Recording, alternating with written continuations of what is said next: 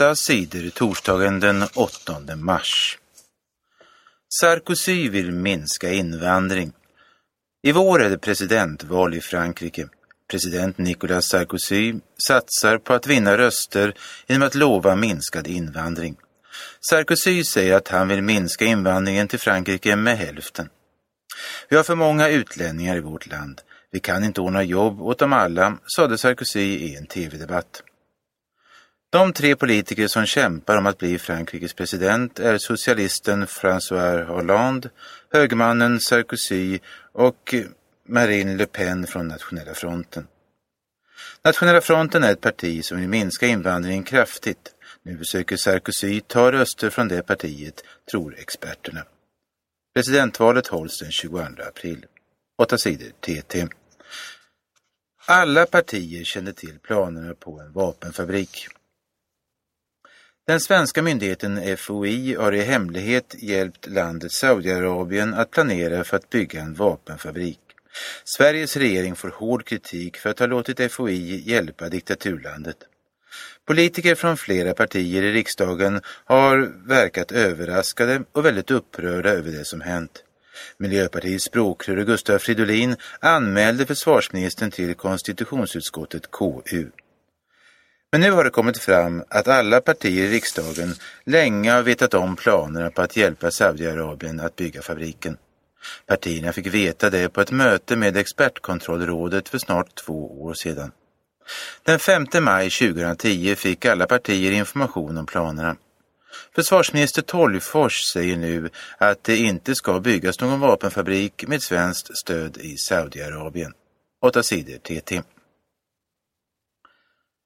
Breivik åtalas för terrorism. 119 människor dödades eller skadades av Anders Behring Breivik i Norge den 22 juli förra året. 77 människor dog. Nu är polisen och åklagaren färdiga med undersökningen av brotten. I april börjar rättegången mot Anders Behring Breivik. Han åtalas för terrorbrott. Åklagaren säger att Anders Behring Breivik inte bara ville döda och skada människorna. Han ville också skada Norges demokrati. Därför ska han straffas som terrorist, säger åklagaren.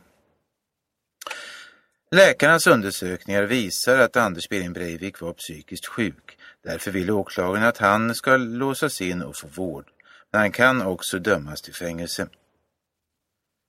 8 sidor TT. Fler än 8000 dödade i Syrien. Upproret i Syrien har pågått i snart ett år. President Bashar al-Assad och hans regering har slagit till hårt mot demonstranter och rebeller. Våldet från regeringens soldater har drabbat vanliga människor mycket hårt. Nästan 6 200 oskyldiga människor har dödats och många fler har blivit skadade. När soldater, poliser och rebeller räknas med har 8 500 människor dödats sedan bråken och striderna började. Det säger den syriska människorättsgruppen SOHR. På onsdagen fick hjälpgruppen Röda Korset äntligen komma in i området Baba Amr i staden Homs. Människorna där behöver hjälp med mat, vatten och mediciner. I flera veckor har de varit instängda på grund av strider mellan regeringssoldater och rebeller. På onsdagen lämnade Syriens vice oljeminister regeringen. Han har gått med i upproret mot Assad, säger han i en video. 8 sidor TT. Guldfavoriten missar EM. Ida-Therese Nerell är sjuk och missar brottnings-EM i Belgrad. Ida-Therese har fått hög feber och kan inte tävla. Ida-Therese Nerell är en av Sveriges bästa brottare. Hon skulle ha tävlat i 59 kilosklassen i EM. Hon var en av favoriterna till guldet. Helena Ekholm tog medalj. På onsdagen blev det ännu en svensk medalj i skidskytte-VM. Helena Ekholm lyckades äntligen få till ett riktigt bra lopp. Hon blev trea och tog bronsmedalj i distansloppet i VM. Jag är glad och väldigt lättad. Det känns skönt att det blev en medalj, sade Ekholm efter loppet. Det här var Sveriges tredje medalj under skidskytte-VM i Tyskland. Idag är det kvinnornas dag. Idag är det den internationella kvinnodagen i hela världen.